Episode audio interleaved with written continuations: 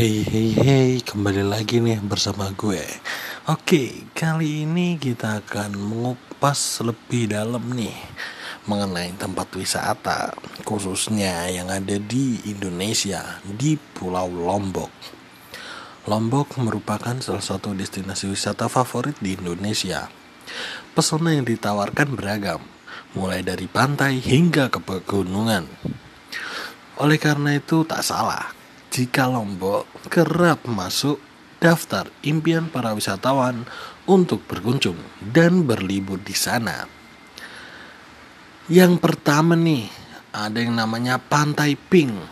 Merupakan salah satu pantai yang populer dengan menawarkan pemandangan indah dan hamparan pasir berwarna merah muda. Pantai Pink memiliki air jernih dan pemandangan bawah laut yang sangat indah. Sekian guys, terima kasih.